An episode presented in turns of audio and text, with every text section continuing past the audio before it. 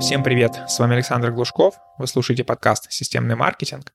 Сегодня в гостях у меня Ярослав Баджурак, коммерческий директор финансового маркетплейса выберу.ру. С ним мы поговорим про то, что такое финансовый маркетплейс, чем он отличается от просто сайта с набором офферов с кредитами и э, как привлекать на него трафик. А также на основе аналитики мы посмотрели, какая динамика была по количеству запрошенных и выданных кредитов, начиная с февраля 2022 года. Кстати, если вам необходим надежный и хороший подрядчик по диджитал-маркетингу, можете обращаться ко мне. У меня большое количество знакомств в этой индустрии, большое количество агентств и просто отдельных исполнителей. Я смогу в зависимости от ваших целей подобрать вам идеального исполнителя, который не сбежит и который умеет реализовывать те задачи, которые у вас есть пишите мне напрямую, либо заполняйте форму, ссылка на которую находится в описании. Переходим к выпуску.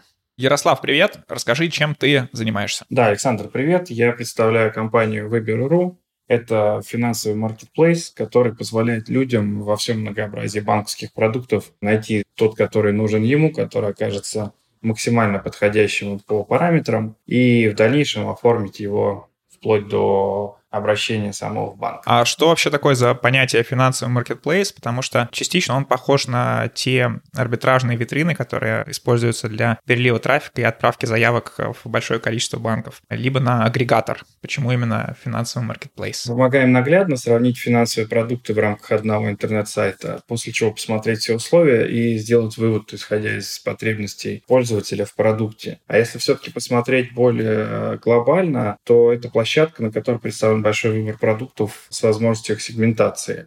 И зачастую это не просто какое-то визуальное представление, а полноценный сервис, который позволяет иногда предсказывать даже варианты или вероятности получения, например, кредита или кредитной карты. Ну и получая ваши параметры, заполняя заявку, например, на нашей площадке, мы начинаем отсекать нецелевые предложения. Если у банка есть какие-то ограничения, ограничительные условия на клиентов, которые они хотят видеть, мы эти банки убираем, дабы не заставлять пользователя преодолевать лишние пути дистанции, скажем так. Если же говорить э, с точки зрения бизнеса, то в этом и есть глобальное отличие, так как арбитражные площадки все-таки они менее сервисные. Как правило, у них нет э, бизнес-интеграции с банками, с, с рекламодателями, которыми они работают. И за счет этого мы как раз имеем небольшое преимущество. Получается, вы на своей стороне скорите э, те заявки, которые приходят, то есть снимаете часть этих задач с банков, а они вам за это возвращают как бы часть э, комиссии. Правильно понимаю? Да, глобально мы на своей стороне проделываем достаточно большую часть работы подготовительной с клиентом, потому что у нас очень много пользователей в стране, которые хотят просто оценить, например, возможность получения кредита, а на самом деле он сегодня-завтра, например, не нужен. И такие пользователи остаются в рамках площадки и не портят свою там скоринговую, скажем так, историю, потому что некоторые банки обращают внимание на количество обращений потенциального заемщика в банке, а если все-таки кредит не был нужен, то и, собственно, обращение в банк для этого не требуется. Мы покажем все, что необходимо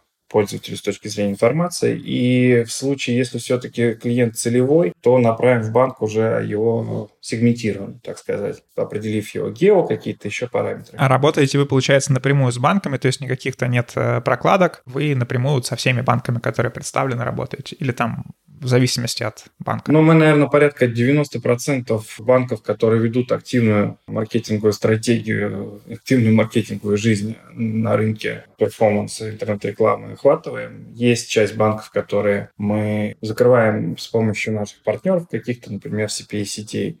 Но это, как правило, вызвано там скажем так, больше стратегическими задачами. В остальном бренд наш достаточно известен. На рынке мы уже а не первый год, и банки, как и мы, стремятся работать напрямую. А, кстати, как проводится коммуникация с банками? То есть сами ли они, например, заходят, говорят, что вот у нас есть классное предложение, хотим разместиться в том числе у вас на площадке? Или вы э, пишете каким-то менеджерам, каким-то, или просто напрямую там в коммерческий отдел? Комьюнити у нас, наверное, не такое большое, да, если говорить про финансовую продуктовую линейку, про банки и сферу финансовых продуктов. И поэтому большинство, наверное, уже сотрудников стороны банка знаем в лицо. Предложения о размещении рекламных кампаний, старте рекламных кампаний у нас могут поступать как от каких-то рекламных кампаний, рекламных агентств, от э, самих сотрудников банков и также с нашей стороны. Иногда мы, предсказывая бум какой-то спроса на тот или иной финансовый продукт, начинаем готовить специальные предложения для наших клиентов и отправляем их рекламодателям для того, чтобы рассмотреть. Например, мы в ближайшее время ожидаем второй вал заявок на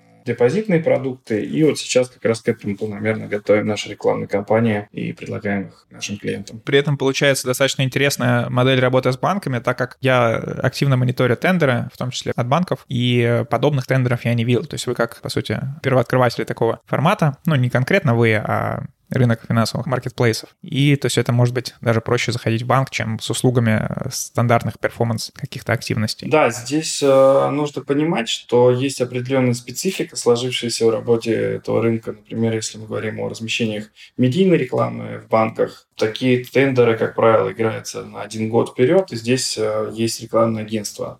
То есть есть некий байер, и медиапланер, который, собственно, помогает банку управлять рекламными кампаниями там, на выбранный период, на который произошел тендер. И здесь мы уже коммуницируем больше с рекламным агентством, но при этом все-таки прямая коммуникация с банком остается, потому что он всегда является заказчиком и принимающим решение лицом. Я понял, тогда перейдем уже к больше маркетингу вашей площадки. Какие вы используете источники трафика для себя? На своей стороне у нас основной источник трафика – это органика, это SEO. Мы получаем основной трафик с поисковых запросов. Также помимо этого используются различные покупные каналы трафика, там контекст, арбитраж и прочее. И сейчас серьезно задумываюсь о создании небольшой своей партнерской сети, но не классического такого CPA сети, а более узконаправленного. И какие каналы показывают лучше всего эффективность данной тематики? Ну, как здесь, наверное, понятно из контекста, что всегда SEO э, получается более эффективным, но вопрос в том, что это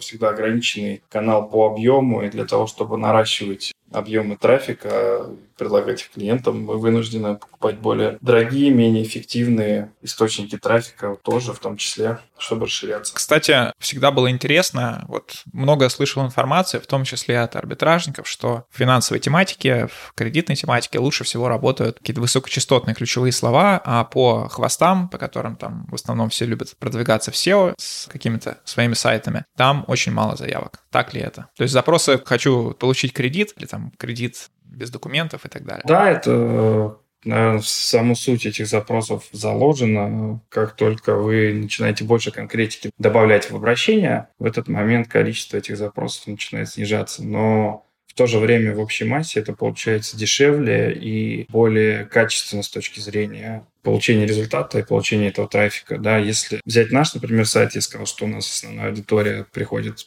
по органике, и для этого у нас различные вариации лендингов и витрин созданы на сайте для того, чтобы когда вы ищете именно кредит по определенным параметрам, вы попадали на необходимую страницу именно с этими параметрами. Например, вы хотите взять кредит на образование, вы попадете на страницу, с которой собраны кредиты по кредитованию. То есть с помощью как раз такой вот э, типизации запросов и создания определенных фильтров, которые индексируются поисковыми системами, у вас получается бороться против, не знаю, каких-нибудь трастовых доменов самих банков, например. Так? Да, в том числе. Но это достаточно большая работа, которую проделают наши коллеги по SEO-оптимизации. И все это приводит к результату положительному. Там динамика роста достаточно высокая, выдерживалась до там, глобальных обновлений. Сейчас тоже мы все равно продолжаем расти в этом направлении. Ну и, конечно же, пробовать искать новые источники трафика и оптимизировать их. А команда по перформансу у вас in-house или это какие-то сторонние подрядчики? Мы сторонник полностью in-house команды. Прям крайне редко привлекаем внешних подрядчиков, если это узкие какие-то задачи. А пробовали ли какие-то новые источники трафика, например, там, закупку в Телеграме? Телеграм-канал начали развивать. Он у нас был исторический, но вот сейчас аудиторию в нем начали наращивать. Экспериментировали с рекламой на YouTube. Каких-то интересных для нас результатов добиться не удалось, но это был прям первый шаг в ту сторону, чтобы просто понять,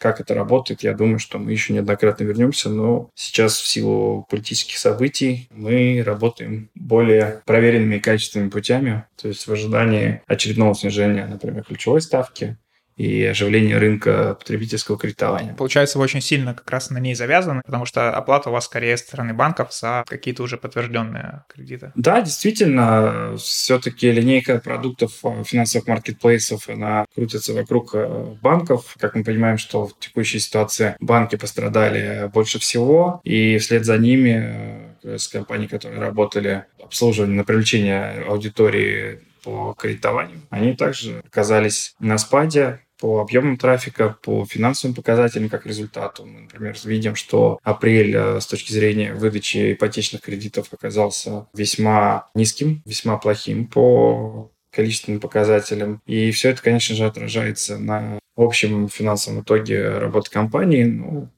собственно, это риски, которые уже являются макроэкономическими для всех нас, участников этой сферы. Я смотрю, у вас на сайте еще достаточно такой развитый раздел новостей, то есть публикуется, вижу, там до 10 материалов в день. Это, как я понимаю, тоже один из э, вариантов привлечения трафика, либо сбора каких-то данных для пикселей или в счетчиках там метрики аналитикса в качестве ретаргетинга. Как проводится работа с новостями? Сами тоже делаете это или подрядчики, или какие-то агрегируете какие-то новости? У нас есть для этого специальный целый отдел редакции, который каждый день создает новости, пишет пресс-релизы и достаточно большой объем работы в этом направлении проводит. Мы в прошлом году получили лицензию СМИ, теперь мы пишем новости уже как, скажем так, законоправный участник этого рынка. И это работает э, у нас больше с точки зрения как раз оказания полного цикла сервиса для клиента, для того, чтобы можно было не просто оформлять заявки в нужные банки, но и быть в курсе финансовых новостей. Но вот еще отмечу очень интересный такой у нас э, момент на сайте. Мы в прошлом году запустили раздел образования, что не лежит в плоскости финансовых продуктов, но при этом кажется, на наш взгляд, весьма перспективным направлением, и благополучно сейчас его развиваем в том числе. Еще интересно про тематику новостей. Какая доля трафика идет через новости? Так как у вас есть лицензия СМИ, скорее всего, вы находитесь в агрегаторах, там, в Яндекс новостях, Google новостях и так далее. Большой ли это процент трафика и конвертится ли этот трафик, который приводит, допустим, только новых пользователей? Процент трафика, наверное, небольшой в общей массе, так как у нас там количество финансовых продуктов достаточно высокое, но это, наверное, от полумиллиона до миллиона в зависимости от э, информационного поля, насколько оно разогрето.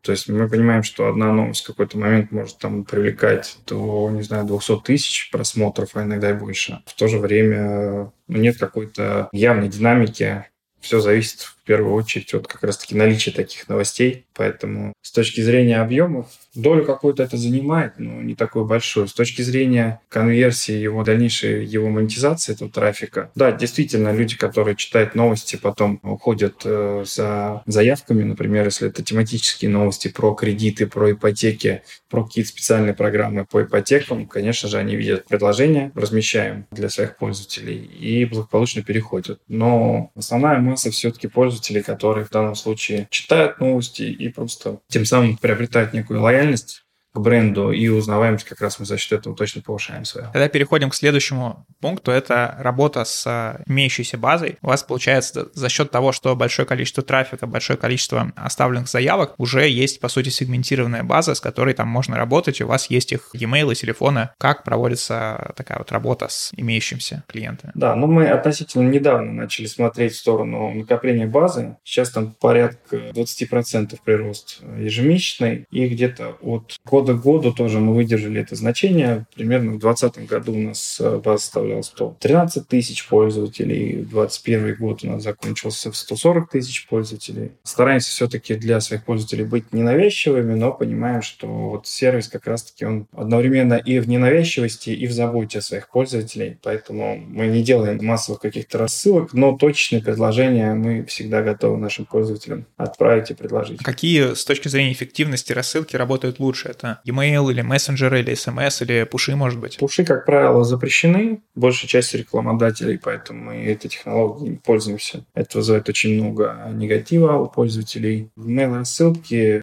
максимально эффективны, когда пользователь потерялся по пути, например, оформления заявки. В случае с работой э, по старой аудитории, которая была накоплена. Это уже менее эффективный инструмент, но в то же время имеющий место быть. Тоже тут э, очень сильно зависит конверсия от э, вида финансового продукта, с которым работаешь. А как ведется именно работа? То есть, например, есть большое количество путей пользователей и, я думаю, большое количество сегментов. То есть те, кто начали оформлять заявку на ипотеку, те, кто начали просто оформлять заявку на кредит или какой-нибудь микрокредит, вы, соответственно, на разных этапах воронки их ловите. Вряд ли это все содержится просто у какого-то сотрудника в голове, скорее всего, это какая-то либо CRM, либо какая-то система для управления именно рассылками. Здесь в большей степени э, нам приходит на помощь собственная автоматизация собственных систем. Мы используем рекламную систему самописную, благо у нас э, разработка доступна. У нас есть свой ресурсный центр в группе компаний. Что касается коммуникации, они прописаны, как раз на пользу приходят вот эти роботы,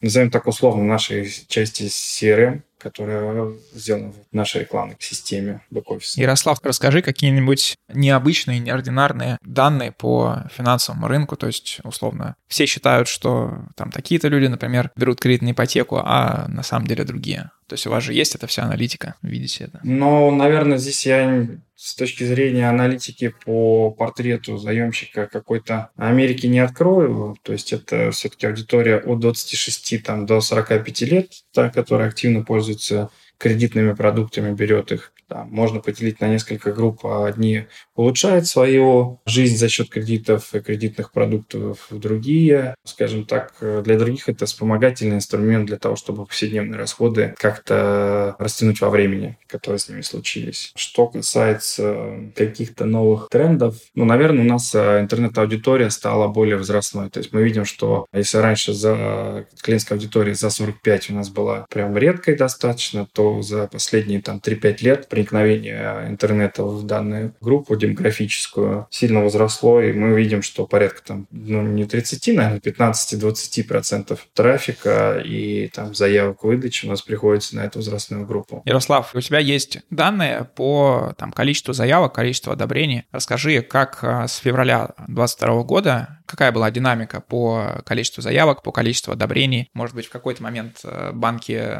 заморозили выдачу кредитов? Да, мы в первую очередь увидели это через э, снятие рекламных размещений. Причем февраль был очень хорошим месяцем по количеству заявок. То есть мы видели достаточно значительный рост от года к году и ожидали традиционный рост от э, февраля к марту около 30%.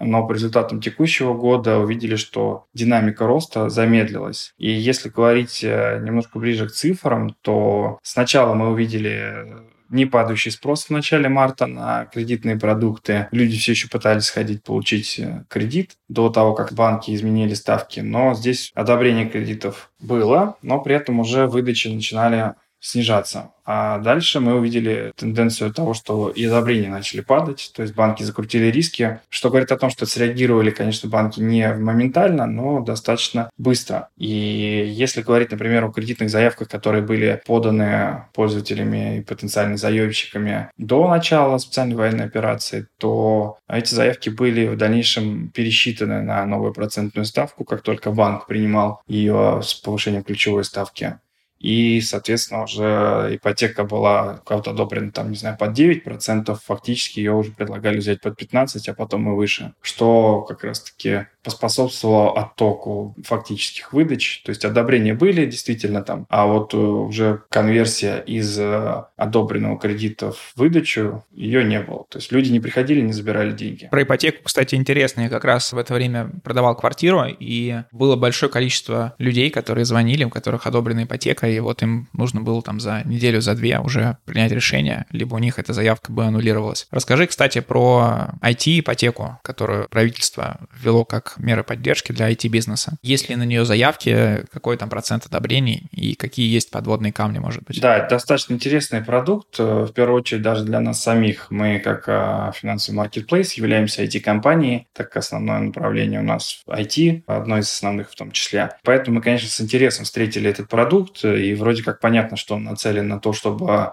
простимулировать работу IT-специалистов именно у нас в стране, остановить их отток или даже вернуть тех, кто уже мигрировал. Так вот, и Понятно, что мера отчасти вынужденная. Готовность к запуску этой программы была достаточно невысокой. Сначала мы долго ждали законопроект анонсированный, когда мы его увидели, увидели тут же какие-то предложения от двух банков в первую очередь. Это был Альфа-банк Открытие но суть была в том, что заявки могли собирать, но при этом фактически выдачи ипотеки делать не могли. Это был конец апреля перед началом майских праздников, после чего мы увидели законопроект уже, готовый постановление правительства. И, собственно, с этого момента вроде бы ничего не мешало нашим специалистам отправиться за получением жилья по льготной ипотечной ставке. Но здесь нашлись тонкости. Минцифры не утвердил список аккредитованных IT-компаний, что не позволило банкам выдать ипотечные кредиты по данной специальной программе. И дальше начали скрываться как раз подводные камни. Например, то, что необходимо на протяжении всего срока кредита проработать э, в компании, аккредитованной по IT. В случае увольнения или перехода в другую компанию вы должны в течение трех месяцев снова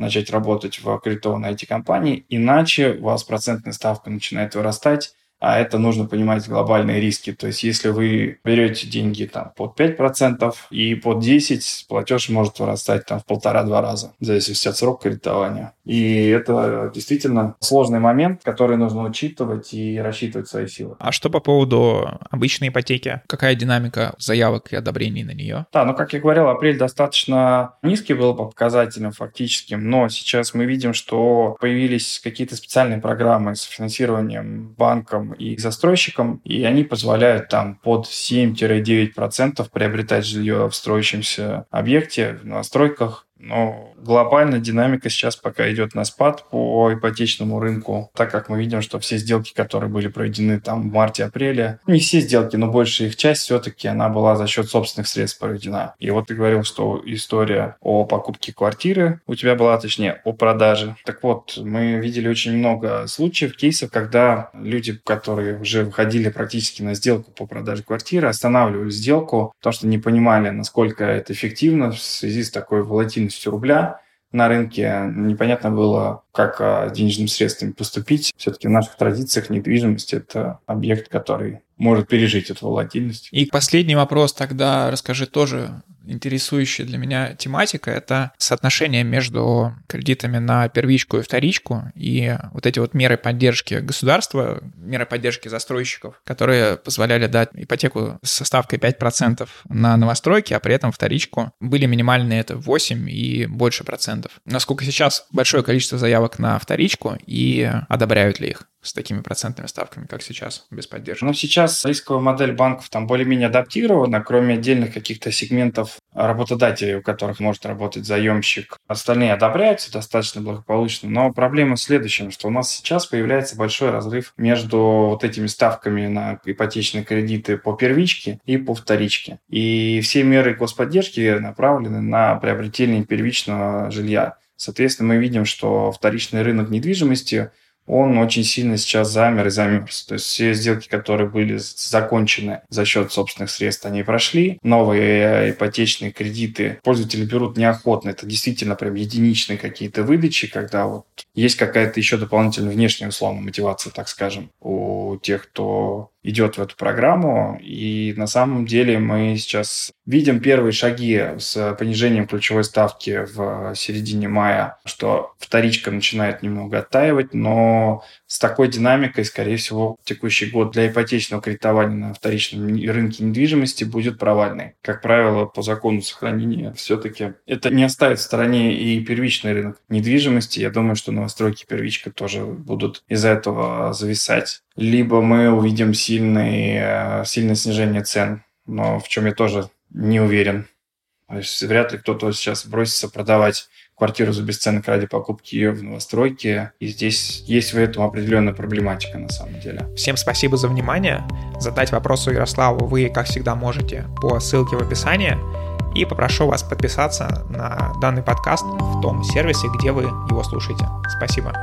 Еще раз напоминаю, что если вам необходим подрядчик по любой из услуг, связанных с диджитал-маркетингом, в том числе контекстная реклама, SEO, стратегия, медийная реклама, ASO, оптимизация и так далее, можете писать мне, я подберу вам подрядчика.